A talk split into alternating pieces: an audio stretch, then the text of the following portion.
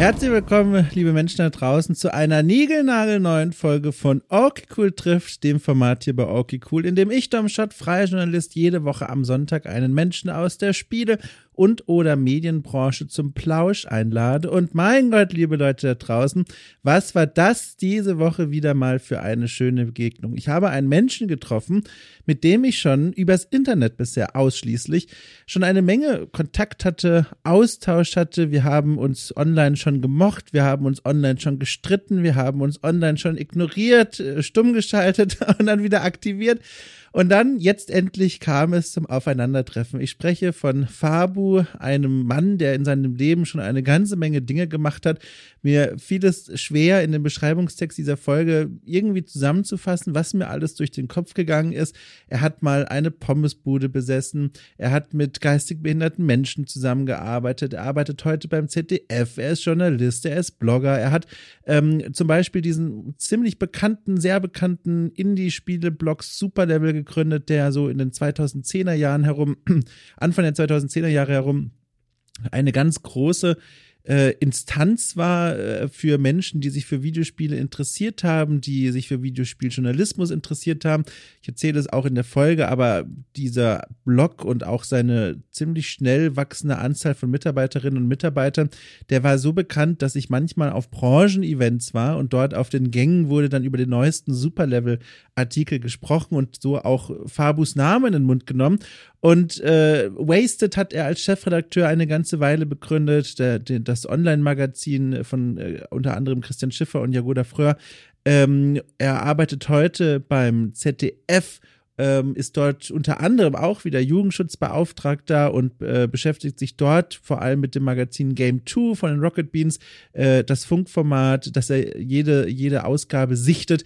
Er hat dort aber auch mittlerweile eigene Kohlen im Feuer, sage ich mal, darüber werden wir auch sprechen. Er hat einen eigenen Podcast eine Weile lang gehabt, Doomjan, wo er äh, Menschen da draußen einlud, ihn anzurufen und mit ihm über Themen zu sprechen, die vorher gar nicht abgemacht waren. Also ihr merkt schon, Fabu hat eine ganze Menge gemacht in seinem Leben bisher und das sind alles sehr, sehr spannende Dinge gewesen. Und obendrauf kommt noch so ein kleiner Mythos, der in so einer kleinen Blase, glaube ich, äh, einer war, der sehr oft wiederholt wurde, bis er dann endlich aufgelöst wurde. Ich war auch dieser, dieser Teil dieser Blase und mit dem Mythos meine ich, dass eine Zeit lang gar nicht klar war, ob es Fabu überhaupt gibt. Das war ganz kurios.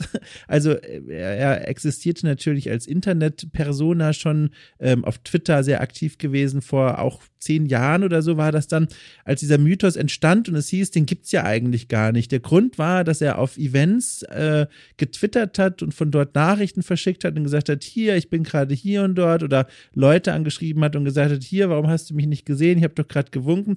In Wirklichkeit aber gar nicht auf den Events war, sondern sich da so einen kleinen Spaß erlaubt hat und äh, dadurch begann dieser Mythos, dass es Fabu gar nicht gibt oder er eine Künstlerfigur ist oder da es ein Autoren gibt, Team gibt, die diesen Satire-Account befeuern. Aber nein, Fabu existiert, Fabu gibt es wirklich und Fabu ist ein ganz großartiger Mensch. Und ich konnte mich persönlich davon überzeugen, denn diese Ausgabe Okay Cool trifft. Das ist eine dieser Ausgaben, die nicht stattfinden über Internetverbindung, sondern ich durfte Fabu tatsächlich in seiner Wohnung hier in Hamburg besuchen.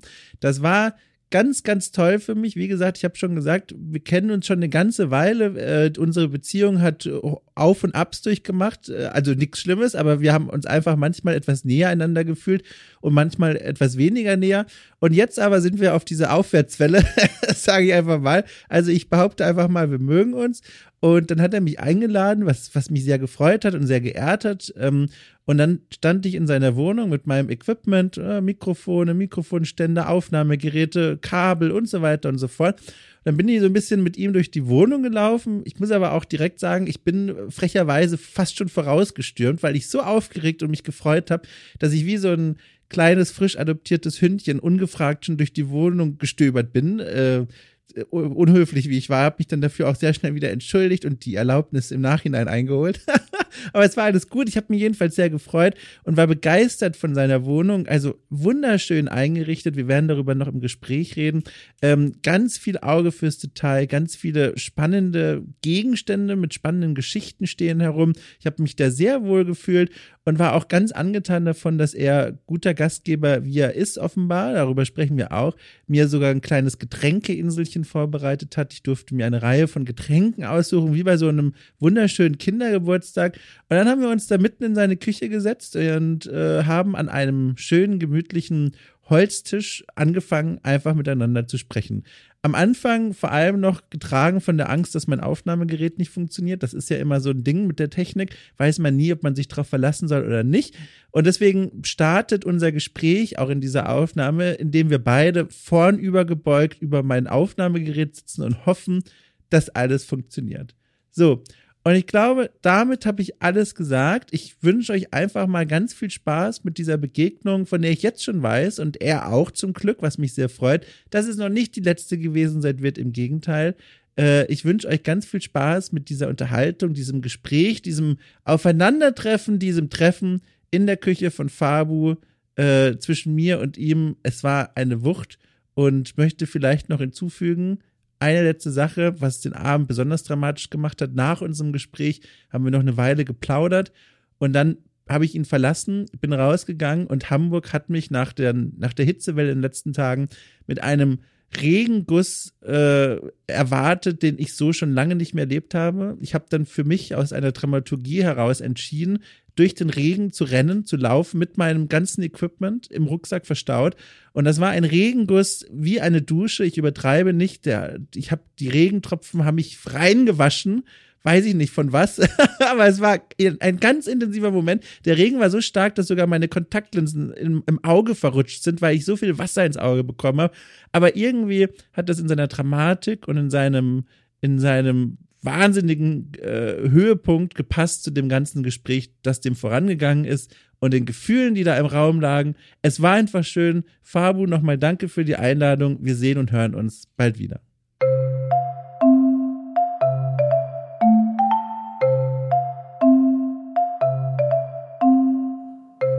Es wird eines dieser legendären Gespräche, die niemand irgendwann zu hören bekommt. Jetzt ist kein Right Error. Okay, behalten wir das noch kurz im Blick. Okay. Ich lege das, wir haben ja hier eine vorsichtshalber Aufnahme. Mhm. Die lege ich auch mal hier hin. So. Jetzt muss ich erstmal was trinken. Jetzt, also läuft das schon mal, das ist alles mhm. in Ordnung. Rotes Licht, okay. Ich habe mir jetzt übrigens entschieden, oh Gott, ich muss dieses Mikrofon noch so ein bisschen, für die äh, Dr. Pepper Zero Zero. Und da kann ich direkt was sagen. Ich habe vor kurzem erst Dr. Pepper zum ersten Mal kennengelernt. Mhm. Ich habe vorher nie Dr. Pepper getrunken und bin direkt weitergewandert von der Standardmarke, dieses Dr. Pepper normal, mhm. zu, wie heißt es? Vanilla Float. Okay. Kennst du? Ja, das ist nicht zu süß. Vanilla Float. Mhm. Ich fand das so lecker. Und das Schlimmste ist, also jetzt gerade die Dr. Pepper Zero Dose ist nicht besonders spektakulär zum Ansehen, finde ich, aber mhm. die Vanilledose, die hat so einen ganz leckeren Gelbton. So einen, äh, das ist so ein Gelbton, der sieht aus wie so ein Sommerabend, so nach 20 Uhr, 21 Uhr, wenn die Sonne nicht mehr so fies sticht und man dann äh, Schmetterlinge auf dem Heimweg sieht und, und, und die, die Sonne senkt sie über den Horizont und die Luft wird so ganz angenehm frisch und jemand mäht noch Rasen in weiter Ferne. So sieht die Dose aus. Dom, du weißt aber schon, wenn wir jetzt so anfangen, dann werden wir 20 Stunden sprechen. Mhm. Also. du, ich hab's nicht weit, habe ich schon gesagt. Warum sagen wir nicht? Aber ich hab's nicht weit. Für mich ist das okay. Du, also erstmal, ich muss es jetzt nochmal ganz offiziell sagen, ich freue mich doll, dass wir es schaffen. Es Schön. ist toll. Für mich schließt sich ein ganz spektakulärer Kreis, von dem du vielleicht gar nichts weißt, oder vielleicht doch, und zwar folgendes ähm, in einer Zeit, in der ich zum ersten Mal deinen Namen gehört habe, das war, oh Gott, oh Gott, vor zehn Jahren oder so, mhm. acht Jahren, da war das zu einer Zeit, in der so Journalisten und Journalistinnen und Blogger und Bloggerinnen gesagt haben, Fabu, den gibt's eigentlich gar nicht. Das ist, hast du das mal gehört? Absolut. Das war wie so eine Phantomsache. Absolut. Und dann hieß es immer, ähm, ähm, das ist irgendwie äh, irgendeine eine Kunstfigur, die gar nicht existiert. Da sitzt ein Kollektiv dran. Es gibt einen Writers Room für diese Figur. Und, ich habe seitdem immer darauf gewartet, dich mal zu sehen einfach. Mhm. Und wir haben ja schon in den letzten Jahren miteinander geschrieben, ab und zu mal. Wir haben Kontakt gehabt. Ja, ja. Aber jetzt hier zu sitzen, das richtige Gefühl wird sie den Kreis schließen. Ja. Ist das für dich so real? Mm, es ist so ein bisschen wie ein Traum, wo ich mich aber sehr wohl drin fühle. Nicht so einer, wo ich aufmache. Ich muss sagen, ich äh, bin erstaunlich ruhig ja. innerlich. Also ich bin normalerweise jemand, ich kann es sehr gut verbergen, also meine mhm. Unruhe, die ich in mir trage. ähm, gehe aber auch sehr offen damit um. Ne? Also gerade Menschen, so, wo ich weiß, äh, denen gegenüber kann man offen sein, ähm, auch so Mental-Geschichten. Ähm, mhm. Und normalerweise bin ich innerlich immer sehr, sehr aufgeregt, also auch bei meinen eigenen Interviews. So, ich schwitze Blut und Wasser. Siehst du übrigens gerade, während du das sagst, streiche ich mir den nächsten Liter aus der Stirn, ohne Witz. Aber das liegt tatsächlich nicht an dir, okay, sondern okay. an der an der Wohnung, die okay. übrigens sehr schön ist. Da habe ich auch gleich Fragen. Schön. Aber äh, mir ist sehr warm. Ich wollte nie unterbrechen. Äh, wo waren wir denn? Dass du ähm, schwitzt in Interviewsituationen. Genau, genau. Nee, und jetzt, äh, ich fühle mich sehr wohl, tatsächlich. Schön. Ähm, ich glaube, das liegt daran, dass man natürlich sich untereinander doch schon, ja. also nicht wirklich persönlich kennt, aber ja doch das, ich sag mal, das Schaffen schon wirklich lange verfolgt. Ja, ja. Äh, ich deins ja auch so. Ja. Und äh, deswegen habe ich auch überhaupt kein Gefühl der Fremde. So, das finde ich schon mal super angenehm. Äh, und ja, ich freue mich super, äh, dass du, dass du da bist. Das ist cool. Mir ist noch was Oh, Dankeschön. Also mir ist noch was eingefallen, wie es noch besser passt als Vergleich. Und zwar mhm. eine Filmidee von mir. Pass auf, als Idee folgendes. Bear with me, es mhm. lohnt sich, hoffentlich. Ich, aber vielleicht wurde so ein Film auch schon gedreht. Aber die Idee ist folgendes. Der Film beginnt und bitte ab sofort, das ist Copyright geschützt, mhm. nicht klauen. Mhm. So. Die Idee ist folgende. Zwei Personen beginnen einen Tag. Und das Ding ist, der Zuschauer, Zuschauerin sieht beide Personen aus ihrer Perspektive, aber dazwischen ist so eine so eine Trennung. Also man sieht quasi zwei Bilder, links und rechts, die haben miteinander nichts zu tun, das ist wie so Bild in Bild. Und dann sieht man auf beiden Seiten des Bildschirms, wie die Leute, wie die beiden Personen ihren Alltag nachgehen, wie sie ihrem Job nachgehen, wie sie Abenteuer erleben, wie sie Dinge erleben, schöne und schlimme Sachen. Und dann, nach so 90 Minuten bis 180, ist der Film vorbei. In der letzten Szene begegnen sich beide ganz kurz im Gang und dann verschwindet der Trennbalken, weil sie ganz kurz ah. aneinander vorbeilaufen und dann kommt er wieder. Und das ist der Film. Und hier fühlt sich so an, als wären wir in der Szene, wo der Trennbalken verschwindet. Okay. Ich habe einen ganz guten Draht zu Arte. Wir können vielleicht oh. mal nochmal sprechen. Jetzt wirklich? Oh, ein bisschen. Du, das wäre richtig toll. Das wäre richtig toll. Und, und ich fummel die ganze Zeit übrigens an meinem Mikrofon herum. Weißt du warum? Ich habe es eben schon gesagt, bevor das Band lief. Du ja. hast diese, diese angenehm tiefe Stimme und hm. ich höre mich kräken und denke mir, wahrscheinlich liegt's am Mikro. Wahrscheinlich, habe ich irgendwas nicht richtig eingestellt. nee. Ja, ich glaube, äh, das ist so für mich so der, der kleine Vorteil des jahrelangen Rauchens. Ich glaube, das hat sich so ein bisschen auf meine Stimme gelegt. Äh, auch von meiner Mutter tatsächlich äh, war das auch so damals schon. Die hat äh, also mega Kette geraucht und die hat eine super dunkle Stimme. Krass. Gehabt. Und äh, sie hat dann in der Gastronomie gearbeitet und das passte halt. Ne? Ja. Sie hat dann auf den Tischen getanzt mit einer dunklen Stimme. Das war halt einfach cool. Und ich glaube, das habe ich so ein bisschen übernommen von ihr. Ich hatte eine Woche, als ich studiert habe, aber ich glaube, das rutscht auch einfach so ein bisschen, diese Halterung. Ähm, ich habe eine Woche, als ich studiert habe, habe ich ähm, mir vorgenommen, als ich Tom Waits frisch entdeckt habe. Kennst mhm, du den klar. Singer, Songwriter? Mhm. So, ein, so ein Typ mit so einer ganz dunklen Stimme wie ein schlecht gelaunter Rabe klingt er, so richtig ganz mhm, tief. Mhm. Kannst du das intonieren? Du bist näher dran als ich. Wie Tom Waits klingt, kannst du das mal so ich sage jetzt nicht, ich soll das nachmachen. Ja. Alter, fuck it. Okay, also ganz tief, also ganz tief und verbraucht klingt er. Ja, das Ding ist tatsächlich, ich, ich habe ja, ich habe ja die Aufstehstimme. Äh, und die Aufstehstimme, ich, es ist ein bisschen weird, aber die ist schon ein bisschen, bisschen lativ und äh, hat auch so, ein, so eine, glaube ich, so eine sexuelle äh, Konnotation. Ja, ja, ja. Einfach weil das einfach sehr rau ist und, und ja, aber ähm, deswegen tatsächlich Gespräche führen mit mir morgens ist, glaube ich, anders als nachmittags. Ich habe diese, das Referat lief gut Stimme. Oder? Oder? Also, das ist die Assoziation. Oh Gott. Ich habe dich gerade gar nicht mehr gesehen, weil ich so gegrinst habe und die Schweißtropfen sich. Ja, das ist geil, oder? So der Salz in den Augen. Ist, oh mein Gott, ich werde danach duschen müssen. Aber stimmt. Nee, genau. Ich habe schon gesagt, deine Wohnung, ich bin zum ersten Mal in der Wohnung. Auch äh, das zweite First quasi, nachdem wir uns persönlich zum ersten Mal sehen. Und ich habe schon am Eingang gesagt, es ist eine wunderschöne Wohnung. Okay. Und ich werde die Herausforderung, glaube ich, nicht schaffen, die Wohnung zu erklären. Deswegen, wenn du jetzt gefragt werden würdest, nämlich von mir, mhm. wie würdest du die Wohnung den Leuten da draußen beschreiben? Den oh, Stil, äh, irgendwelche Metaphern, die sich aufdrängen. Ich ergänze dann gerne. Ja. Aber ich, also ich glaube, was ich nicht, was ich nicht äh, ver, verheimlichen lässt, es hat auf jeden Fall einen Hipster-Einschlag. Das muss man schon sagen. Ja. Ne? Also ich interessiere mich auch so einfach für, äh, für, für äh, Inneneinrichtungen etc. und äh, verändere auch so gerne halt einfach da ein bisschen. Aber ähm, es ist so, dass ich einfach äh, viele Stücke einfach gesucht habe und mit denen auch eine Anekdote verbinde. Also sei es jetzt hier, seien es die Flugzeugsitze hier jetzt in der Küche ähm, oder sei es halt jetzt der, der Spind ähm, mhm. im Flur. Das sind alles so Dinge, mit denen, die ich halt gesucht und gefunden habe und mit denen halt irgendwie, für, wie ich finde, ziemlich äh, lustige oder auch äh, irrsinnige Anekdoten verbinde. Und, äh, und das macht es für mich aus. Ne? Also, dass ich tatsächlich nicht nur ein Möbelstück habe, sondern damit auch ein bisschen was verbinde. Das finde ich immer ganz, ganz cool irgendwie. Das ist, wenn ich so durchgehe, denke ich mir, das ist einfach ein gutes Gefühl. Wir haben die gleiche Einrichtungsphilosophie. Ich habe das auch. Das Problem ist, du bist mir, äh, also Problem für mich, toll mhm. für dich, du bist mir einen Schritt voraus. Bei dir ist es nämlich aufgeräumt. Ja. Bei mir ist es Antiquariat quasi das Hinterzimmer, ganz viel Kram. Mhm. Und bei dir ist es wirklich sehr aufgeräumt. Man mhm. hat das Gefühl, alles hat einen Platz ja. und dort steht es vor allem auch. Ja, ja. Also ich finde es ganz gemütlich und wie du schon gesagt hast, egal wohin man guckt, überall sieht man kleine Geschichten quasi, die ich nicht kenne, aber die, ja. die hier offensichtlich irgendwo stehen. Hast du ein Lieblingseinrichtungsstück, irgendwas, wo du sagst, so, boah, ja. da gucke ich jeden Tag drauf und ja, denke mir toll. Ja, also schon der, der Spind, äh, ist halt so ein, so ein relativ breiter orangener Spind, äh, der am Eingang steht direkt.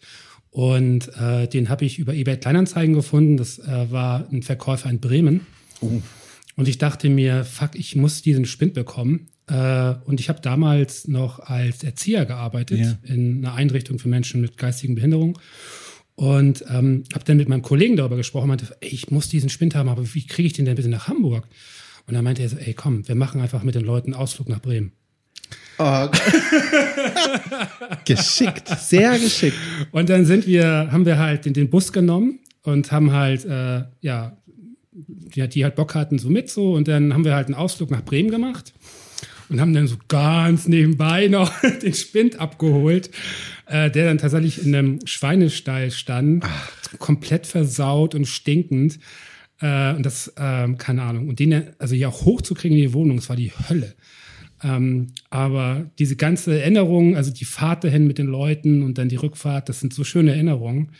Äh, und ich mag den einfach sehr gerne, ja. Ich bin jetzt auch bei eBay Kleinanzeigen eingestiegen. Ich überlege gerade, ob wir das machen können, ohne dass jetzt hier meine Aufnahme kaputt geht. Ich mach's einfach mal. Und zwar, ich bin jetzt bei eBay Kleinanzeigen äh, Anzeigen eingestiegen, weil ich jetzt umziehe, habe ich ja schon erzählt, ja, ja. als ich hier angekommen bin. Und ähm, ein paar Dinge, ich sag, schaffen es nicht. Ein paar Dinge müssen raus, bevor ich umziehen darf.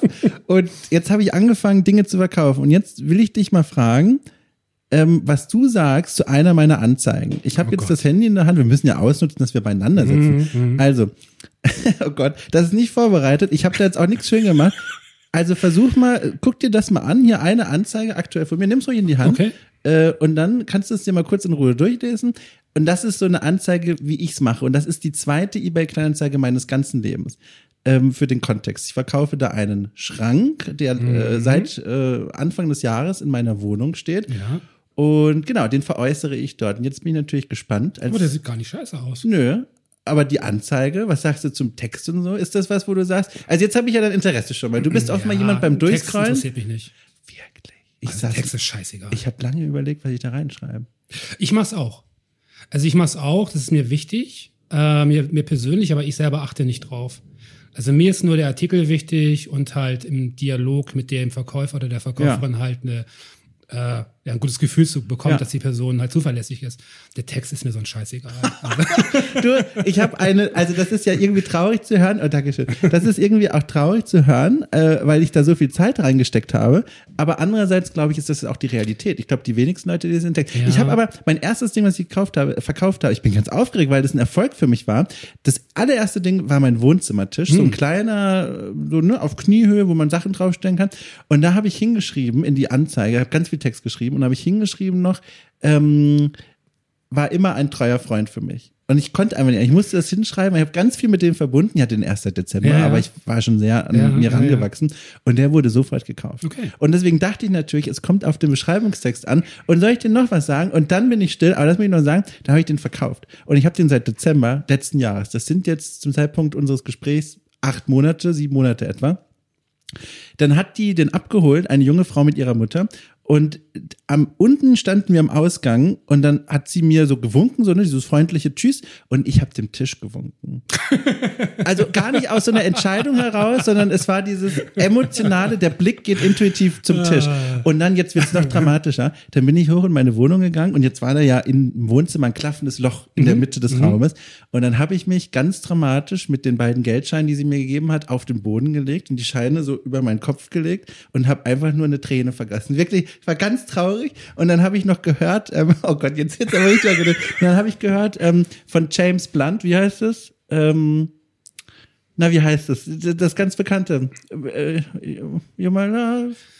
Ähm, Wir kennen es alle. Ja, genau. Das, hab, das lief auf Spotify dann. Bist du objektophil? Heißt das so? Nee, es war nicht äh, sexuell erotisch. Ich habe nur Probleme, mich von Dingen zu trennen.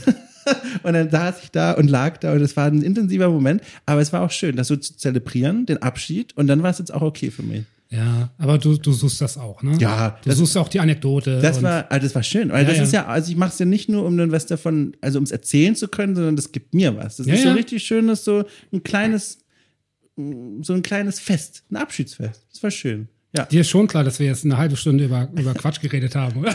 Ist das schon eine halbe Stunde? ich habe keine Ahnung. Ich weiß nicht. Bring mich nicht durcheinander. Ich weiß nicht. Aber jetzt, ich gucke jetzt übrigens, Fabio, zum ersten Mal auf ja. die Akkuanzeige mm. überhaupt. Aber das läuft hier mit einem Akku, aber wir sind im grünen Bereich. Ich drücke mm, mal hier oh kurz Gott, so. Das sieht, ist alles gut. Nee, alles gut. gut. Genau. Wie ist es mit dir? Äh, Objekte äh, verkaufen, fällt dir das leicht? Hängst du an den Sachen dann? Äh, ich verkaufe, wenn ich Geld brauche. Ja. Punkt. Okay, verstehe, ja. Wenn ich das Geld nicht brauche, dann kommst du oben auf den Dachboden. Mhm. Mhm. Ähm, du hast einen Dachboden ja, ja. Mein Gott, diese Wohnung, ne? Ja. Sie hat alles. Unglaublich. Unglaublich. Ja, also das, ich glaube, du äh, vermittelst gerade ein bisschen mehr, als es ist. Nee. also wirklich, ich fühle mich hier sehr wohl. Es liegt auch an dir, aber auch an dem ganzen Interieur. Ich mag es einfach. Ich, mag, ich finde es schön. Schön, freut ja, mich. Wirklich schön. Freut mich. Ja, das ist tatsächlich so, ähm, das ist ein Lob, das ich immer wieder mal höre, ja. und besonders auch von Frauen. Ja. Ähm, ich glaube, weil die das einfach auch öfter mal gewohnt sind, dass eine Männerwohnung, ja. also ein Mann, der alleine wohnt, ja, dass die vielleicht äh, nicht so stilsicher eingerichtet ist. Ja. Ähm, und ja, aber wie gesagt, ich wurde jahrelang erzogen von meiner Ex-Freundin, Grüße gehen raus an Gretje, die halt mich sehr, sehr geprägt hat äh, in diesem Bereich. Und dafür bin ich auch sehr dankbar, weil vorher sah es ja echt ziemlich crappy aus. Aber wenn ich fragen darf, crappy im Sinne von zugestellt oder ja. nicht zusammenhängendes? Okay. Es passt nicht zusammen. Ja. Also wirklich so das erste gegriffen bei Ikea. Hm. Ne, dann hatte ich halt so ein Metallstangenbett und all so ein Shit. Äh, nee, und das erste, was ich meinte, so irgendwie in dem Bett schlafe ich nicht. Sehr gut. Und dann musste halt ein neues Bett her. Mhm. Naja, und dann ging es halt so nach und nach. Und ähm, also sowas klingt dann schnell mal, als würde man halt sich, als wäre man unter dem Pantoffel. Ja, ja. ja. Äh, sehe ich gar nicht so. Ich habe halt natürlich einfach auch das Schöne darin gesehen. Ja. Ähm, einfach auch in Objekte auch was reinzulegen. Also auch, mhm. keine Ahnung, ne, eine Geschichte zum Beispiel. Das war mir vorher alles komplett egal. Und äh, ich umgebe mich einfach gerne mit Dingen, die mir ein gutes Gefühl geben. Äh, auch wenn ich sie gar nicht viel nutze. Ne? So wie zum Beispiel jetzt, ich habe ja eine im Schlafzimmer habe ich ja so einen alten äh, Schultisch. Ich mochte sehr gern, du hast gerade hinter dich gedeutet und da stehen so viele Dinge. Ich wusste nicht, was wird er meinen? Es sind viele Möglichkeiten und dann ist es einfach ein anderer Raum. Okay, sehr ja. gut. Na, aber ich habe ja im Schlafzimmer so einen ja. alten Schultisch ja. und Schule war für mich eigentlich Hölle. Ja. Ähm, aber es ist für mich so ein bisschen Frieden tatsächlich. Wirklich? Ähm, ja, ich weiß nicht, irgendwie tut mir das irgendwie gut. Ähm, das habe ich halt bei einigen Objekten so, ja. Bist du gerne Gastgeber eigentlich? Ja, oder ja. auch speziell jetzt? Okay, dann ist das schon beantwortet. Also ich bin, ich muss dazu sagen, ich bin schon so ein bisschen social awkward. Ja. Ich kann es extrem gut äh, verbergen. Ähm, bei mir ist es so, äh, es bedeutet für mich immer eine extreme Anstrengung. Oh. äh, sehr, sehr viel Druck, äh, sehr viel Versagensangst mhm. tatsächlich. Ich äh, kann das aber immer gut verbergen. Also mhm. ich merke das auch, wenn ich selber Interviews führe ähm, und dann nach dem Interview äh, den Gast oder die Gästin frage, ja, ähm, wie fandest du es denn? Hast du dich wohlgefühlt? Und dann gehe ich auch offen damit um und sage so, ey, ich habe so ein, ich habe geschwitzt hier wie ein Tier mhm. bei, dein, bei deinem Thema. Und dann eigentlich kam immer zurück, ey, ich habe nichts davon gemerkt. Sehr gut. Das ist so ein bisschen, es hat halt, also keine lustige Hintergrundgeschichte, es ist halt so, dass ich eigentlich, seitdem ich denken kann, eine Angststörung habe. Mhm. Äh, und ähm, schon sehr früh angefangen habe, Ängste zu unterdrücken mhm. äh, und zwar innerlich zu haben, aber sie nicht zu zeigen. Das heißt, dass ich dann wirklich eine Maske aufsetzen kann und wirke halt dann cool und, und äh, also eher so ein bisschen, als sei ich so eher in mich gekehrt und so ein bisschen, ein bisschen, ja, keine Ahnung, locker drauf oder keine Ahnung. Aber das ist es eigentlich gar nicht. Äh, das hat sich aber in den Jahren sehr verbessert, ja. muss ich sagen. Es ist jetzt nicht mehr so, ich fühle mich jetzt wohl. Äh, ich bekomme relativ selten Gäste, äh, weil ich aber auch sehr picky bin bei Menschen, muss ich sagen.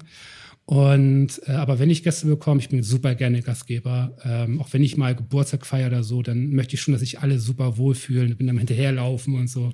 Das mag ich schon gerne, ja. Weil ich frage nämlich, weil eigentlich habe ich schon geahnt, weil ich kam hier rein, habe etwas gesehen, was ich noch nie bei meinen schon zwei Besuchen in diesem Format gesehen habe. nämlich äh, es stehen hier Flaschen und Dosen und Gläser und alles ist bereit für mich. Mhm. Snacks sogar, Ahoi Brause sehe ich dort. Äh, man fühlt sich sehr willkommen. Und dann mhm. dachte ich mir schon, entweder eine große Gastgeberunsicherheit im Sinne von, ich möchte ihm alles anbieten, damit er sich wohlfühlt, oder du bist super gerne Gastgeber. Ich mag das. Ja. Also ich, also bei mir ist es eh so, mir ist es eigentlich immer extrem wichtig, dass sich Menschen in meinem Umwelt wohlfühlen. Ja. Ne? Also auch beruflich. Ja. So ist, äh, je besser du irgendwie eine Ebene findest zu einem Menschen, äh, desto äh, schöner ist auch die Zusammenarbeit. Und das ist aber auch eben auch, also auch in, in, auf privater Ebene so. Ne? Ich, also ich, mir ist es super wichtig, dass Menschen sich wohlfühlen, äh, dass sie sich wertgeschätzt fühlen und so. Und deswegen sind das für mich so relativ normale Gesten einfach. Ja. Arbeitest du dann auch gerne live quasi mit Menschen zusammen? Oder also bist du so ein Redaktionsmensch, ja, den man da hinsetzen kann? Ja, es kann, also ich kann das, also ich, ich kann da sehr gut funktionieren, ja. aber wie gesagt, großer Kraftakt. Ähm, vielleicht mal eine Mini-Anekdote. Äh, und zwar, das ist jetzt zwei, drei Jahre her, da ähm, gab es ein relativ großes Netzwerktreffen von, äh, von Funk und ZDF mhm. äh, in Mainz, ja. Und da waren, ich weiß nicht, 100, 150 Leute oder mehr. Äh, und dann gab es plötzlich, ich wusste das gar nicht, äh, gab es plötzlich Arbeitsgruppen. Und dann hatten wir dann eine Arbeitsgruppe und jede Gruppe war, glaube ich, ich weiß nicht, fünf, sechs äh, Menschen groß. Und die Aufgabe war, ähm, zu einem spontan ausgedachten Thema einen Vortrag zu halten. Okay. Äh, es war natürlich noch ein bisschen mehr spezifiziert. Ähm, und das Ding ist, dass in der Gruppe, ähm, da waren ja so Leute wie irgendwie der Programmchef vom, vom, äh, vom Berliner Radio und so. Nee, von hier, vom, wie heißt nochmal das? Bremer Radio, mhm, mhm, genau. Und andere so. Und ich so, ich als Honk so dazwischen. und dann, äh, und keiner hatte eine, hatte eine Idee so. Und ich so, ey, ja, äh, ich so, ja, ich kann einen Vortrag halten, ähm, ich nenne den, Moment, vom äh, Pommes, äh, vom Pommesbäcker zum Intendanten oder so. Mhm, Irgendwie sowas mhm. in der Art. Und da habe ich mich da halt hingestellt und wie auch da innerlich, ich bin gestorben. Mhm. Und habe halt ohne Scheiß super ernst so gesagt, also wo ich halt herkomme, ne? ich habe ja mit 18 eine Pommesbude aufgemacht, die er zwei oder drei Jahre äh, gehabt etc. Und generell ja, sage ich mal, eine Vita, die fürs öffentlich-rechtliche eher ungewöhnlich ist. Und, äh, und damit habe ich dann einfach gespielt und sagte so, okay, und jetzt, äh, mein nächstes Ziel ist halt Intendant zu werden. Und äh, kam mega an. Ja. Äh, innerlich dachte ich, ich habe nur Scheiße gelabert und dann kam irgendwie meine Chefin an und meinte, ey, fuck, dass wir das nicht aufgenommen haben, so, ne? Echt? Ja, ja.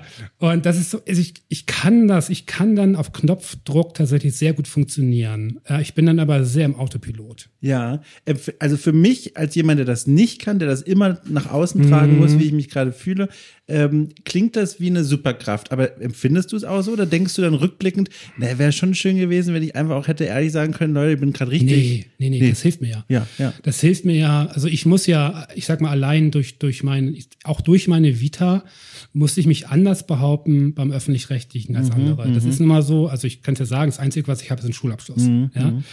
Und ähm, da muss man sich natürlich gerade bei Menschen, die halt schon viele Jahre beim öffentlich-rechtlichen sind, muss man sich einfach behaupten. Mhm.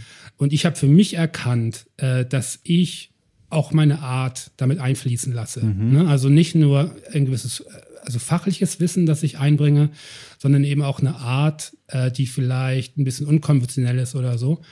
Ähm, aber ich halt merke, äh, dass ich dadurch halt im Gedächtnis bleibe. Mhm. Ähm, und also deswegen ja zuletzt auch auch mein Name, Fabu, es war ja mit ein Grund, so ich wollte ja einen Namen für mich haben, der halt, der sich, der sich gut erkennen lässt und den man immer wiederfindet leicht. Und, äh, und das, das gelingt mir da halt irgendwie. Äh, ja, ziemlich gut. Aber äh, du fragtest, ob das auch nicht nur eine Superkraft ist, es ist halt tatsächlich so, ähm, dass das natürlich, das mit extrem viel Anstrengung verbunden ist. Ja, es ist halt schon so. Äh, aber ich muss dazu sagen, ich arbeite in Teilzeit, mhm, äh, mhm. Dreiviertelstelle. Äh, ich kann dazu sagen, ich habe äh, den Großteil meines Lebens in Teilzeit gearbeitet. Äh, das ist wirklich ein Luxus, den ich mir immer geleistet habe. Und mit leisten nicht, dass ich immer so geil Geld verdient habe. Also es war wirklich jahrelang teilweise mega knapp. Also gerade so Miete und gerade so kostendeckend, ja. Aber für mich war es immer wichtiger, Zeit zu haben. Äh, und es hat nie gemangelt an Angeboten tatsächlich. Dass ich irgendwie an, also mehr Geld verdienen könnte, daran wäre es nie gescheitert, aber mir war es immer wichtiger, Zeit zu haben. Und selbst wenn ich die Zeit für mich verplemper, mhm. das ist mir mhm. egal. So, ich brauche einfach Rückzugsräume und eben auch Zeit. Und das äh, kann ich tatsächlich äh, erstaunlicherweise auch für mich, ich jetzt im Vorfeld nicht gedacht, eben auch jetzt bei ZDF Neo wirklich äh, ziemlich gut ausleben. Mhm. Ja du hast jetzt schon mehrfach immer wieder deine Vita angesprochen und ich weiß dir nur so ein paar mhm. Punkte und vor allem kenne ich dich ja quasi mit Superlevel, dem ja, Blog und so. Ja, ja. Wenn du jetzt mal eine Anekdote oder eine Lebensstation mhm. rauswählen musstest aus dem Leben vor Superlevel, mhm. quasi das für mich unbekannte Territorium in ja. deinem Leben. Ja. Was ist es? Also such dir ein Schlaglicht aus und werf es dorthin. Mhm. Genau, also ich habe äh, zwölf Jahre lang gearbeitet als Erzieher in einer mhm. Einrichtung für Menschen mit Behinderung. Das waren erwachsene Menschen, ähm, also geistige Behinderung und äh, die letzten sieben Jahre davon in der geschlossenen. Mhm. Und äh, es ist halt so, dass das ist ein wahnsinnig stressiger, aber auch extrem dankbarer Job mhm. äh, gewesen. Und um jetzt mal eine Anekdote rauszuhauen, äh, ich hatte meine erste Schicht alleine. Ne? Also du musst dir vorstellen, wir hatten auf der Wohngruppe sieben BewohnerInnen und ich hatte so meine, meine Abendschicht war alleine. Äh, und dann kam halt irgendwie jemand von der Nachbargruppe und meinte, hast du nicht Lust, irgendwie mit ein paar Leuten auf den Hamburger Dom zu fahren? Und ich, ja, okay, kann ich machen. Dann habe ich mir halt vier Leute geschnappt, bin los auf den Hamburger Dom. Äh, und dann hat äh, direkt da, und der war voll ohne Ende, mhm. hat direkt halt einer der vier einen epileptischen Anfall bekommen. Äh, direkt auf dem Dom. Ähm, und ich meine, das muss man sich reinziehen. Ne? Die Person fällt auf den Boden, zittert um uns herum einfach mhm. Menschentraube ohne Ende und ich muss halt cool bleiben. Ne? Mhm. Und das war das erste Mal, dass ich es erlebt habe.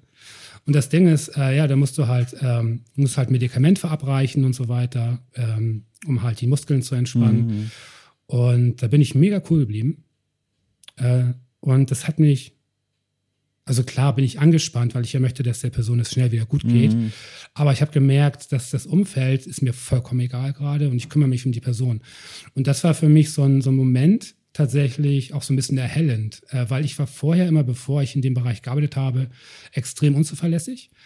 Ähm, habe super viel blau gemacht, habe mich mit extrem vielen Leuten angelegt. Und als ich aber in diesen Bereich kam und wirklich mit Menschen gearbeitet habe, äh, die mir auch das Gefühl immer wieder gegeben haben, am richtigen Ort zu sein, mhm. Ähm, ich habe auch super schnell einfach Verbindungen aufbauen können zu Menschen, die halt nicht sprechen konnten und so eben nonverbal.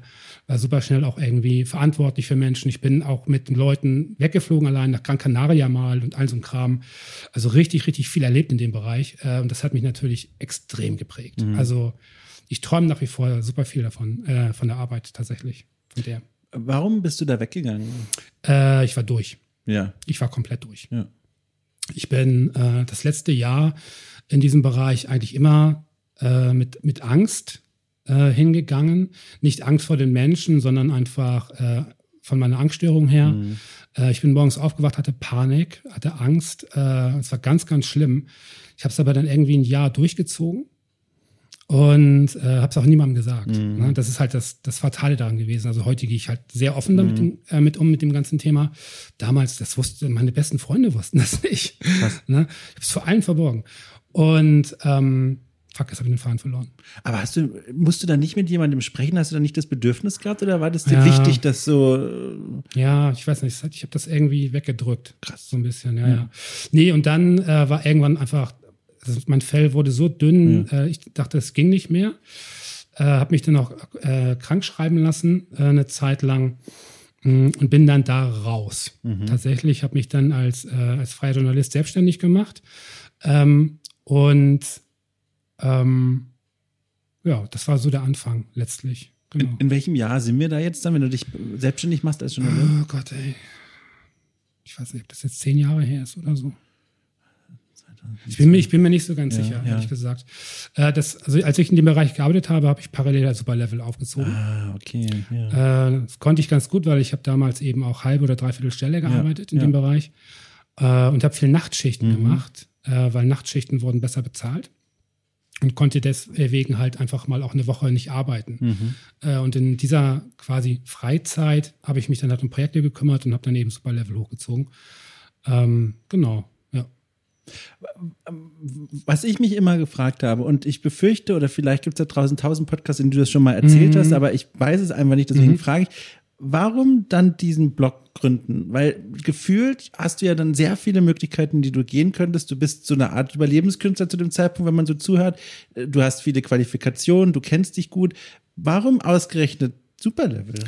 Äh, kann ich ganz genau beantworten. Also ich hatte äh, kurz vorher oder zu dem Zeitpunkt eine Freundin, eine Partnerin mhm. in Berlin. Äh, die hat zu dem Zeitpunkt studiert und hat nebenher gejobbt äh, und hat für EA geschrieben. Ach. Es gab damals einen Blog von EA, das heißt EA Play. Ah. Äh, das war tatsächlich gar nicht so scheiße. Das war so ein bisschen der Versuch, auch Image äh, mhm, zu polieren, weil mhm. das war, glaube ich, das Jahr, in dem halt äh, EA als schlechtester Arbeitgeber mhm, der Welt mhm. äh, gewählt wurde. Und die haben halt versucht, äh, mit diesem Blog wo wir wirklich sehr frei sein konnten mhm. von den Themen. Es war jetzt nicht irgendwie, wir mussten über EA schreiben, sondern wirklich Netzkultur und, und Games und Online-Games und alles mögliche. Das hat Spaß gemacht. Egal. Auf jeden Fall hat ein Kollege von ihr, konnte, äh, äh, konnte studiumbedingt da nicht weitermachen. Und dann meinte sie, ey, Fabu, du kannst doch gut schreiben. Hast du nicht Bock? Und ich habe das vorher nie gemacht. Also was heißt gemacht? Also ich habe schon mal geblockt. Schreiben, klar, konnte ich, aber ich habe mich nie mit Spielejournalismus beschäftigt. Ähm, explizit. Und ähm, habe dann, ja, habe das dann gemacht. Äh, das war, glaube ich, ein Jahr lang. Und nach einem Jahr wurde das Projekt eingestellt. Ähm, und dann habe ich gemerkt, scheiße, das fehlt mir. Echt? Ja. Und vorher nie nee, damit beschäftigt? Nee. Zeitschriften gelesen? Nee. Ja, klar. Also ich habe als Kind als, und Jugendlicher, okay, ne, ich, aber, klar, aber ich habe also ich habe auch wirklich eine lange, lange Zeit meines Lebens gar nicht gespielt. Ja, klar. Äh, und ich bin da komplett reingerutscht und habe dann die Faszination für mich wiederentdeckt, sage ich mal.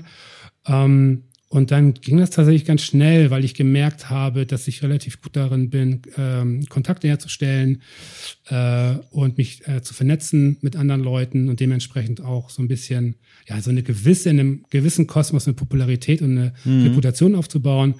Äh, und das hat dann über die Jahre relativ gut funktioniert. Ne? Und dann, ja, vor fünf Jahren, äh, dann bekam ich dann von einem Kumpel, von einem Kumpel eine Facebook-Nachricht äh, ob ich, es gäbe gerade irgendwie ein neues, cooles Projekt in Hamburg, äh, ob ich dann jemanden kennen würde mit Abnahmekompetenz. Äh, Augenzwinkernd zwinkernd gefragt? Nee, nee, oder komplett ernst. Komplett ernst, weil ich war da halt tatsächlich, also die Person wusste gerade nicht, was ich genau mache, ja. kannte halt, äh, war auf mich aufmerksam geworden durch Superlevel. Mhm und wollte einfach so meine Meinung, äh, kannst du mir ganz spontan oder kannst du mir ganz konkret jemanden empfehlen für diesen Job? Und ich habe zwei Tage überlegt. Äh, wirklich, wen kenne ich denn alles? Sehr gut. Und dann so nach zwei Tagen habe ich ihm zurückgeschrieben, so, ey, fuck it, ich. So, mich kenne ich. Ja. So, ich will's machen, ja. ja. Äh, zwei Wochen später nach Mainz gefahren. Äh, dann wurde mir halt das Projekt Game 2 äh, mhm, vorgestellt. Mhm. Und ich sag, ich bin dabei. Ja, geil. Und dann war's das. Das ist jetzt fünf Jahre her. Dazwischen oder drumherum vielmehr liegen jetzt noch andere Gaming-Stationen, mhm. sage ich mal, also Doomian zum Beispiel, mhm. den Podcast. Mhm. Äh, bei Wasted warst du eine Weile mhm. mit dabei. So, wenn du so zurückguckst jetzt auf diese Projekte, die du gemacht hast und teilweise noch machst, Fühlst du dich jetzt wohl in dieser Branche? Ist es so einer dieser Orte geworden, wo du ja. dich wohlfühlst? Ja? ja. ja. Aber ich fühle mich auch nur wohl, weil ich es geschafft habe, mir einen gewissen Freiraum mhm. zu verschaffen. Ähm, das ist, glaube ich, das A und O. Und äh, das würde ich gar nicht mal so sehr mit der Branche mhm. verknüpfen, mhm. sondern tatsächlich einfach. Also ich glaube, es ist auch mal ein bisschen Glück dabei. Man muss natürlich auch immer die richtigen Menschen kennenlernen und so. Aber ich glaube tatsächlich, dass ich mich relativ gut verkaufen kann ähm, und Menschen mh, ja so on fire bringen. Mhm, das mhm, merke ich auch mhm. immer wieder so, wenn wir Workshops machen oder so. Es macht mir mega Spaß, auch dann mit Menschen zu arbeiten und so wirklich das Beste aus denen rauszuholen. Ne? Und nicht so peitschenmäßig, sondern wirklich einfach auf einer super coolen Ebene irgendwie klarzukommen. Und ähm, ja, und das hat sich dann irgendwie so ergeben. Ja. Was ist es eigentlich, was dich da so motiviert zu dieser Arbeit, die du so machst? Also so im Gaming-Kosmos, mhm. weil wenn man dann so anguckt nochmal diese Station, das hat was sehr, ich muss, ich würde es beschreiben, Entrepreneurhaftiges. Also du startest Projekte, du machst mhm. neue Dinge, probierst Sachen mhm. aus. Kannst du es benennen, was dich motiviert? Ist es einfach auch der Wunsch, ist ja auch eine gute Motivation, eigenständig Dinge zu machen, damit du sicher gehen kannst, du hast noch Zeit am Ende der Woche mhm. für dich. Also ja, also ich glaube, das lässt sich super leicht runterbrechen. Ja. Äh, ich bin ein Spielkind. Ja. Also ich bin wirklich ein Spielkind und jetzt nicht, äh, dass ich halt Spiele mag, sondern ich bin verspielt. So ich äh, habe viele Gedankenkonstrukte im Kopf äh, und versuche halt einfach ähm, ja, so ganz, ganz viel aus dem Kopf rauszulassen. Das ist für mich einfach auch einfach, das ist einfach auch Spaß, mhm. ne? einfach so ganz viel rauszulassen. Und ähm, ja, das ist dann über die Jahre immer mehr geworden und jetzt hat sich das alles so ein bisschen gedreht in eine andere Richtung, ne? weil ich, also jetzt ja bei ZDF Neo ähm, tatsächlich auch so ein bisschen mehr, auch jetzt auch im nächsten Jahr, äh, so ein bisschen auch mehr in die Richtung gehe, äh, naja, auch neue Sachen quasi äh, an den Start zu bringen, zu betreuen, äh, Pitches anzunehmen, etc. Also da, da tut sich gerade ganz, ganz viel. Und da möchte ich mehr hin. Also ich will halt tatsächlich mehr Verantwortung. Mhm. Das ist mir immer wichtig. Mir ist immer Verantwortung wichtig. Ähm, und tatsächlich idealerweise bei mir noch dazu mit einer gewissen Personalverantwortung. Mhm. Äh, ich mag das total. Also ich weiß, viele finden, mögen das nicht so gern, weil es auch einen extremen Stressfaktor darstellt, aber ich, äh, ich mag das super gern, ähm, Menschen anzuleiten. Mhm äh, und das jetzt nicht irgendwie von oben herab oder so. Ich glaube schon, dass ich da immer einen Weg finde, ähm, dass man das Gefühl hat, wirklich auf einer Ebene sich zu befinden. Äh, macht mir aber wahnsinnig Spaß. Ähm, macht mir aber auch Spaß, weil ich ähm, viel Freude daran finde, ähm, wenn sich Menschen in meinem Umfeld befinden, die kennenzulernen. Und nicht mm. kennenlernen auf einer Ebene des, des Smalltalks, sondern wirklich auch mal ein Deep Talk. Mm. Und das habe ich halt eben auch gemerkt, so auch in der Game 2 Redaktion in den Jahren. Ich habe da so viele geile Gespräche geführt, ähm, außerhalb meines beruflichen Kosmos, für den ich eigentlich da bin, ja. Ähm, und das macht mir wahnsinnig viel Spaß, ähm, ja, Leuten, aber auch für, für Leute da zu sein und zu versuchen, irgendwie, wie gesagt, das Beste so aus ihnen rauszuholen. Ähm, ja, genau. Kannst du, oder ich, ich sag's anders, was kannst du erzählen von dieser neuen Jobstelle quasi, mhm. die du antreten wirst, dieses neue Projekt, was da laufen wird im nächsten mhm. Jahr? Kannst du irgendwas sagen? Ich weiß gar nichts. Ja, ja. Sehr neugierig. Ja, ich kann, ich kann so, so viel sagen. Ähm, ich habe halt um mehr Verantwortung gebeten, in dem Sinne, ähm, dass ich äh, Formate für die, ähm, für die ZDF-Mediathek mhm zum Beispiel oder auch eben dann fürs lineare Programm. Das wird dann ja quasi so oder so. Also alles, was ja. in die Mediathek käme, würde ja. dann eben auch irgendwann versendet werden. Aber tatsächlich Mediathek First, mhm. äh, dass ich da im, im Gaming-Kosmos äh, ein bisschen mehr, mehr reinbutter, um das halt da mhm. so an den Start zu bringen. Äh, und zwar ganz konkret so, dass also jetzt ist es schon so, dass, dass äh, Produktionsfirmen, ProduzentInnen, wie auch immer, Menschen an mich direkt herantreten können äh, und sagen können, Fabu, ich habe hier irgendwie äh, eine Formatidee, kann ich mir super geil in der Mediathek vorstellen. Lass uns mal drüber reden. Ah. Dann spreche ich äh, mit den Personen, ähm, höre mir das an und analysiere für mich so ein bisschen halt, äh, inwiefern das Sinn macht, äh, was für ein Potenzial ich daran sehe. Und dann habe ich halt eben direkt, und das ist eben das Geile, wofür ich sehr dankbar bin, ohne über 20 Schreibtische gehen zu müssen, kann ich direkt mit den Leuten in Kontakt treten, kann Formate ausarbeiten äh, und letztlich dann eben der finale Schritt wäre dann in dem sogenannten Format-Check. Mhm. Das ist eine Gruppe, in der ich auch bin, äh, bei ZDF Neo. Ähm, da sind wir acht bis zehn Leute, wo halt alle zwei Wochen äh, Format-Pitches halt quasi mhm. durchgegangen werden und dann so ein bisschen mit Daumen hoch, Daumen mhm. runter bewertet werden. Und diesen, in diesem Bereich würde ich dann Gaming, neues Gaming-Format oh. vorstellen, ähm, in der Hoffnung halt dafür eben äh, Mittel zu finden, um das zu realisieren. Und das ist eine Sache, da habe ich einen mega Bock drauf. Ähm, und da fange ich jetzt gerade an. Ich habe jetzt angefangen, mit den ersten Produktionsfirmen zu sprechen ähm, und werde das jetzt in den nächsten Wochen und Monaten noch vertiefen. Äh, und mein Ziel, also mein, mein Wunsch ist es eigentlich, das ist vielleicht ein bisschen utopisch, aber ich hätte super gern so eine eigene kleine Unit.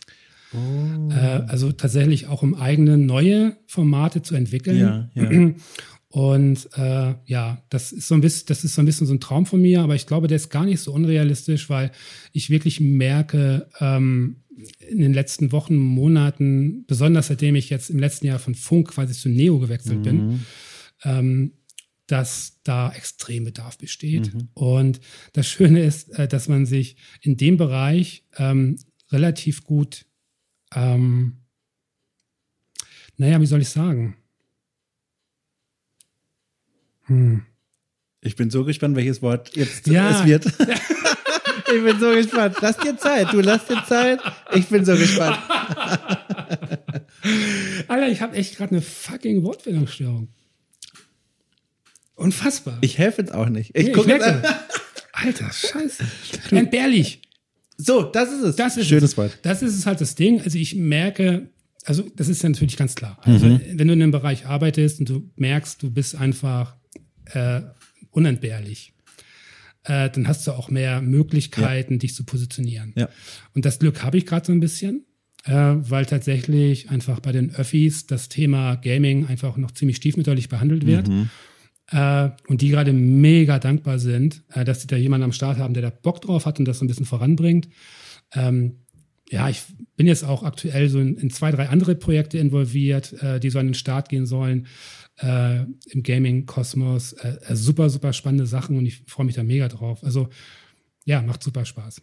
Das ist so, wenn man, oder wenn ich dann so ein bisschen mal gucke, was du jetzt machst und machen wirst und was du auch in den letzten Jahren gemacht hast, das wirkt für mich so wie eine Arbeit, die vor allem von dir aus gesehen aus der zweiten Reihe passiert. Also du trittst ja ein bisschen zurück, Ja. du machst viel Strategisches, Ja, viel ja. Beratung und viel Planung. Wenn ich dann zurückdenke an die Superlevel-Zeiten zum Beispiel, da gab es mal ein Event, da, da, da, kurz bevor ich zu dem Event gegangen bin, hat EA wieder irgendwas gemacht und dann habt ihr auf Superlevel nur einen GIF gepostet als Artikel, dieses kleine Kind, was Geld aus dem Fenster wirft, irgendwas war da. Und das hatte so die Runde gemacht quasi zwischen Publish, also Veröffentlichung des Artikels, bis ich bin bei diesem Event, dass Leute dort im Gang standen und gemunkelt haben und, und gemauschelt haben. Habt ihr gesehen, was der Fabo gemacht hat? So. Und da standst du ja vollkommen in der Front quasi als Person und jetzt sehr zurückgetreten. Ist das was, womit du dich wohler fühlst mittlerweile? Oder ist das, hat sich das einfach ergeben? Ja, schwierig. Wie viel Absicht steckt da dahinter? Schwierig. Also ich habe tatsächlich irgendwann gemerkt, dass ich an so eine, an so eine Schwelle äh, stoße, wo ich nicht mehr zulegen kann Mhm. an Popularität und Reichweite. Ach, Ähm, das war für mich tatsächlich auch frustrierend. Ähm, also gerade mit Superlevel. Also Superlevel wurde eingestellt, weil es einfach, weil die Zahlen extrem runtergegangen sind. Ja, es hat sich nicht mehr gelohnt. Das muss man mal so sagen. Also wir haben da extrem viel Arbeit reingesteckt. Ähm, und es hat sich einfach unterm Strich nicht gelohnt. Also, was heißt nicht gelohnt? Also, es hat letztlich meine Reputation auch mit äh, aufgebaut. Das ist ganz klar. Deswegen würde ich es nie anders machen wollen. Aber es hat sich einfach finanziell überhaupt nicht gelohnt. Und wir, ich habe auch immer auf meinen eigenen Kanälen immer gemerkt, ich komme über eine gewisse Grenze nicht hinaus. Fand das eine Zeit lang sehr frustrierend, weil ich immer dachte, scheiße, ich möchte eigentlich Kram für mehr Leute machen. Äh, und ich habe mir jetzt so ein bisschen den Druck da rausgenommen, tatsächlich. Also ich mache es nach wie vor gerne, so ich hau ja auch gerne mal die, ich mache ja gerne mal die Fresse auf dem Netz, aber es ist schon so, dass ich mich inzwischen deutlich bedeckter halte und ich mag wirklich auch diese strategische Arbeiten im Hintergrund. Das finde ich eigentlich ziemlich cool, ja. Eine andere Sache, ich finde keinen Weg, das sinnvoll da einzuflechten, deswegen muss ich jetzt mit dem Knüppel rauskommen. Eine andere Sache, apropos Wohnung vielleicht, wir sitzen in deiner Wohnung, ich versuche so ein bisschen, ich weiß nicht, aber eine andere Sache, die damit aber auch so ein bisschen einhergeht, ist, weil du bist ja dann viel unterwegs, ich schaff's nicht, ich kriege keine gute Kurve, ich frage jetzt einfach. Ich habe gesehen auf Social Media, du warst zuletzt in Berlin. Ja. Und ähm, da bist du ab und zu, offenbar, aus irgendeinem Grund, ich weiß es nicht. Um, aber das Wichtige ist, äh, du hast da geschrieben, dass du dich da sehr wohlfühlst in der Stadt. Und ich habe das gelesen, weiß ich nicht, nachts um vier, völlig müde vom Laptop, keine Ahnung, habe mir gedacht so, das klingt fast so, als könnte er sich vorstellen, Ja, umzuziehen. ja. Und jetzt bin ich hierher gekommen und, ähm, und du hast erzählt, dass du hier schon sehr lange Ja, wohnst in der Wohnung. Und wie gesagt, ich sag's nochmal, Top-Wohnung, schön. Wie real sind die Umzugspläne aus Hamburg wegzugehen, nach so einer langen Zeit? Oh boy. Ja, das ist, ich merke das immer wieder. Also ich war relativ lange nicht in Berlin. Ähm, jetzt wieder häufiger, in Zukunft eh noch häufiger, weil ich eben auch viel mehr Dienstreisen machen muss. Ja, ja. Mhm. Ähm, weil es ist letztlich so, ich, es ist immer sinnvoll, Produktionsfirmen einfach auch vor Ort zu treffen. In Berlin ist nun mal viel los. Ja, ja. Ist ganz klar, da sind ja ganz viele äh, beheimatet. Ähm, das ist ganz, ganz seltsam. Ich, äh, ich komme in Berlin rein, ich steige aus der Bahn aus und ich habe das Gefühl, ich bin zu Hause. Ich kann das gar nicht so genau ausmachen. Ich, ich sehe natürlich die Ranzigkeit in der, in der Bahn. Ich sehe auch den Scheiß und so, darum geht's nicht. Aber diese, dieser, diese Stimmung in der Luft, äh, ich fühle mich da deutlich willkommener als in Hamburg. Ja. Und ich kann es tatsächlich an einer konkreten Sache ausmachen. Ähm, in Berlin werde ich regelmäßig angesprochen. Äh, in Hamburg spricht mich keine Sau an. Moment, ansprechen, anpöbeln, anmeckern. Nein, was freundlich. Freundlich. Ja, ja. Freundlich? Ja, ja. Okay, was wird da gesagt? Naja, Frauen zum Beispiel. Ach so, jetzt verstehe ich das. Boah, ich bin einfach acht Jahre alt. Ich habe es nicht verstanden. ich habe es nicht verstanden. Ich war echt ratlos. Okay, ja, verstehe. Es ist echt so. Ich, ich kann es nicht ausmachen. Vielleicht, ich, ich weiß es nicht. In, Ham in Hamburg spricht mich keine Sau an. Keine Sau. In Berlin bin ich eine Stunde und wird angesprochen. Ja. Ähm, ich, das ist natürlich kein Qualitätsmerkmal, das ist ganz klar. Aber es suggeriert mir einfach ein ganz anderes Willkommensein, ja. Ähm, zumal ich eh mit mir super viele Issues habe, ja. Also und äh, und wenn man sich selber in gewissen Bereichen extrem scheiße und schlimm findet, wenn man dann natürlich plötzlich in der Umgebung ist, wo man das Gefühl hat, du passt hierher, das ist schon geil. Also, und man muss dazu sagen, wie realistisch ist halt die Frage. Äh, ich würde mal sagen, äh, es müsste entweder ein extrem geiles Jobangebot sein oder die Liebe. Ja, ja. Das sind die zwei Dinge, die für mich realistisch sind, ja. Hast du da mal länger gelebt oder Nee, gar, nicht. Boah, gar nicht. ja, ich habe ja. aber tatsächlich drei oder vier Ex-Freundinnen. Ja. Wahnsinn. äh, Und ähm, ja, und dementsprechend auch immer so ein bisschen so ein, so ein, Draht gehabt Ja. zu Berlin. Ja. Auch so Szene und so, also ja gut, müssen wir nicht tief einsteigen. Aber es Ja, ja, war, ja, schon, war schon sehr bunt und das habe ich in Hamburg alles so nicht erfahren. Ähm, aber wie gesagt, also das, das müsste ein mega Mm. Job sein, ja. Also wirklich Hammer. Ähm, oder die Liebe. Und das ist okay. Und das, was sehr schön ist, ich bin zum Glück sehr flexibel, was den Ort betrifft, äh, wo ich arbeite. Ähm, Ja. Das heißt, also mein, mein, äh, mein Arbeitsplatz ist ja nicht meins, Mhm. ne? ähm, so wie halt bei 99 Prozent meiner Kolleginnen, äh, sondern halt Hamburg, ja. Und ich könnte auch von sonst wo arbeiten. Mhm.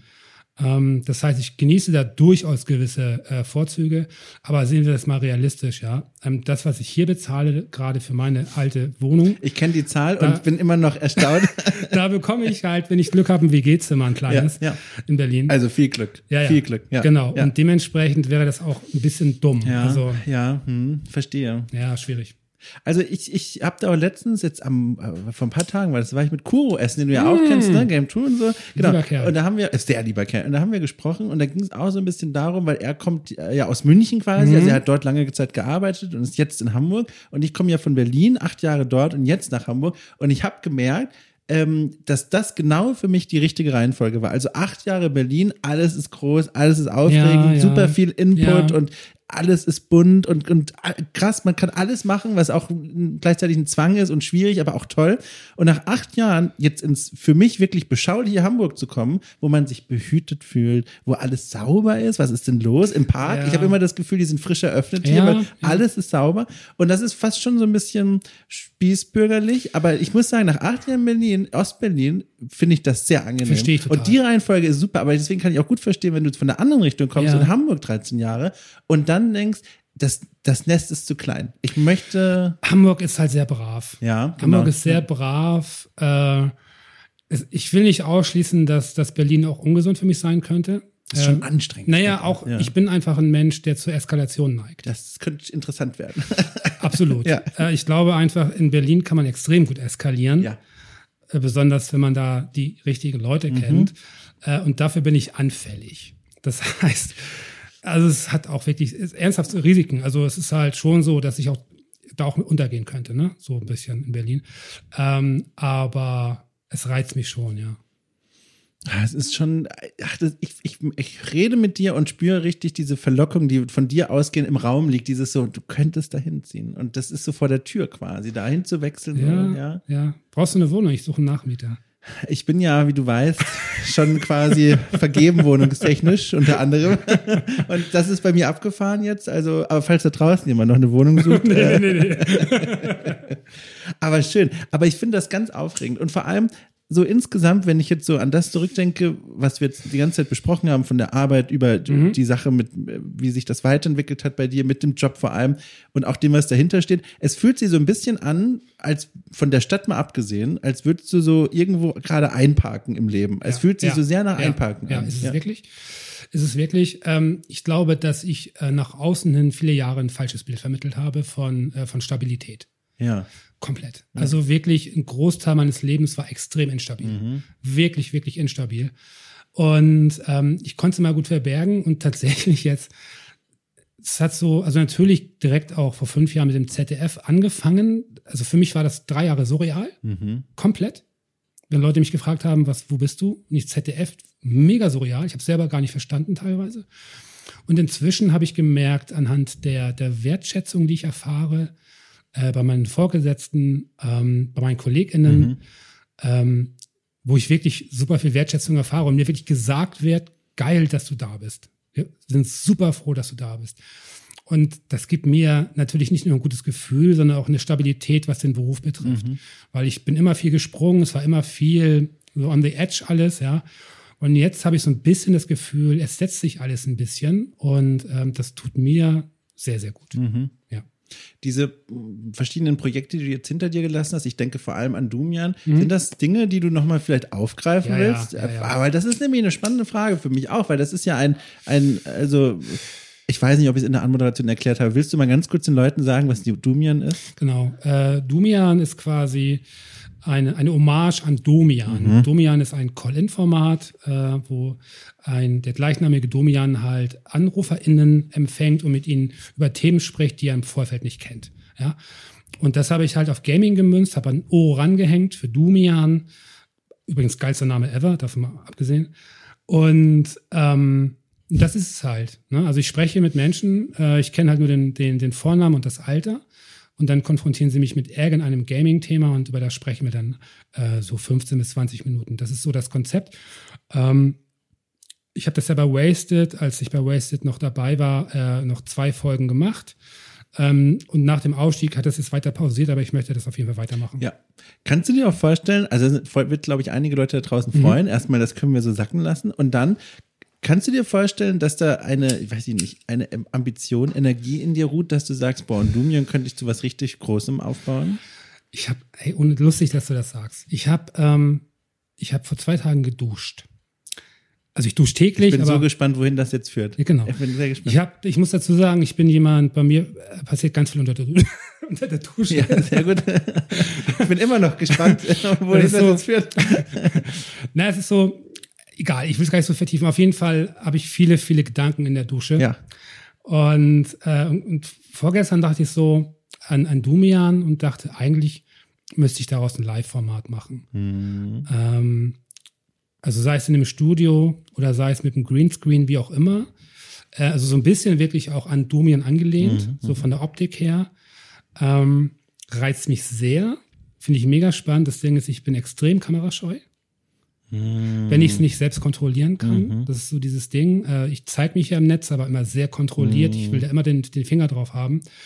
Äh, und bei einem Videoformat hast du das nicht. Mhm. Da hast du den Finger nicht drauf, du hast es live. Äh, ich bin jemand, ähm, der auch gerne in den Schnitt geht und Sachen äh, so ein bisschen rausbügelt und so, damit es halt einen geileren Flow hat. Ähm, aber ich glaube, das sind eher so die Ansprüche, die da im Weg stehen bei mir. Ähm, ich, eigentlich hätte ich total Bock. Und der nächste Gedanke war, ob man Domian irgendwie ins Radio bringen könnte. Mm. Als Radioformat. Dass man da vielleicht mal irgendwo fragt oder so bei Fritz oder irgendwo.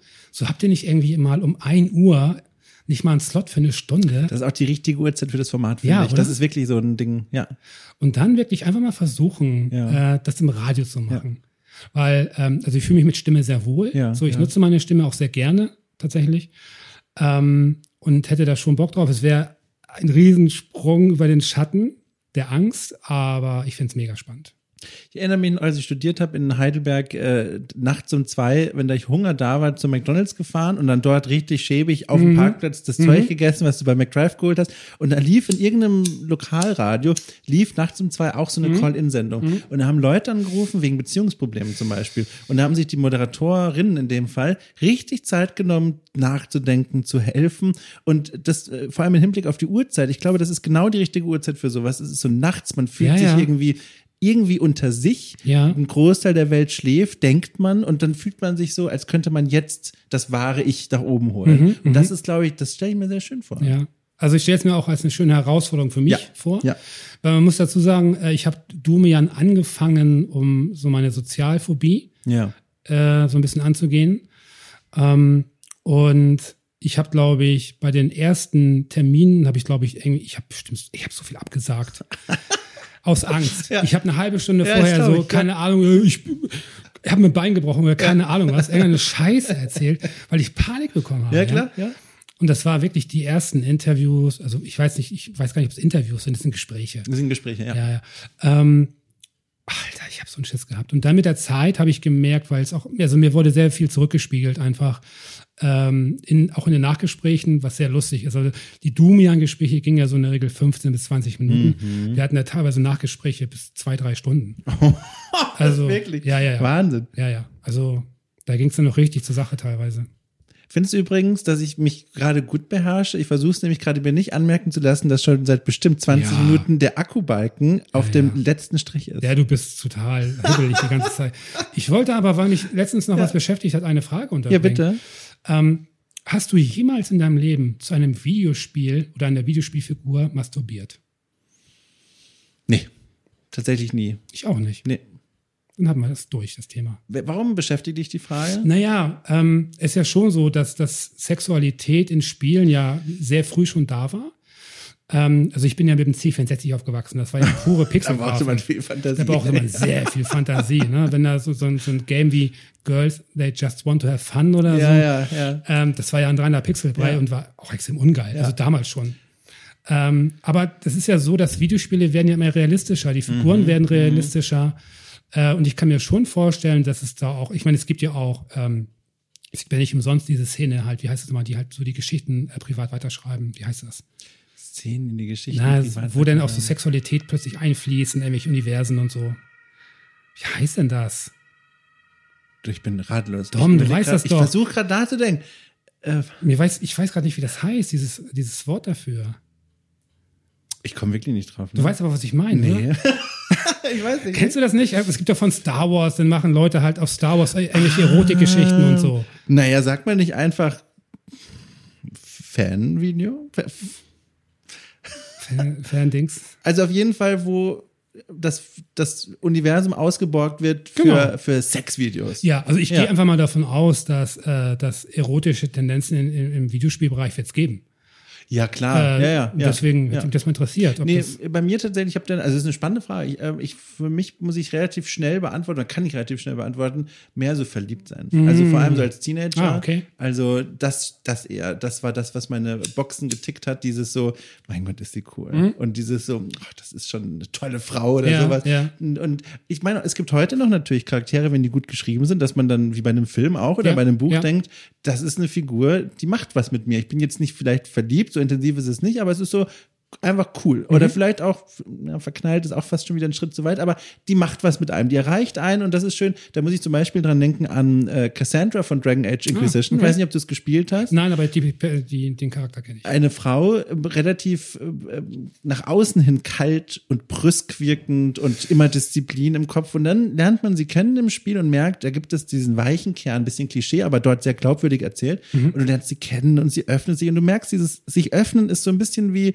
so eine, jetzt fällt mir natürlich kein ordentliches Bild ein. Ich wollte sagen, wie so eine Blume zu pflücken, aber das ist eigentlich das falsche Bild, weil das äh, gibt's nicht richtig wieder.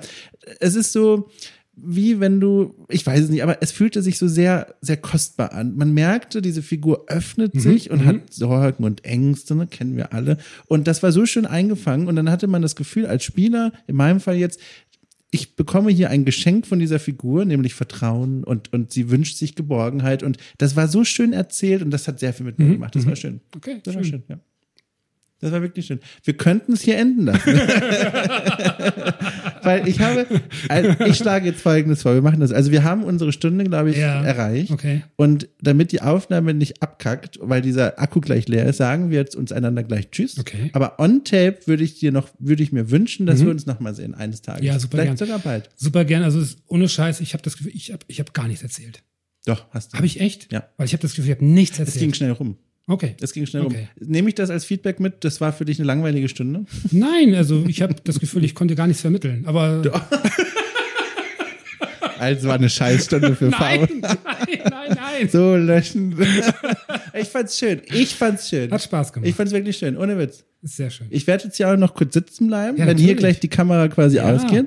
Aber jetzt würde ich vorschlagen, wir sichern uns die Aufnahme. Und wir haben sogar eine Sicherheitsaufnahme, aber die ist qualitativ nicht so gut. Mhm. Das will ich meinen lieben Leuten da draußen äh, nicht zutrauen. Und deswegen drücke ich jetzt auf den roten Knopf. Es ist jedes Mal ein, einfach. Moment, muss ich jetzt noch was sagen? Oder? Nee, eigentlich nicht. Eigentlich wären wir schon längst rausgespielt. So, aber immer wenn ich Leute besuche, letztens Shelly war genau das Ja, gleiche. ja. Da, man hört es noch auf der Aufnahme. Ich habe immer Angst, dass ich jetzt hier von vier Knöpfen den falschen Knopf drücke. Oh und ich habe keinen Alkohol getrunken. Ich muss nur auf den einen Knopf drücken und habe Sorge, dass ich das falsch mache. Ich mache das jetzt. Ich glaube an dich.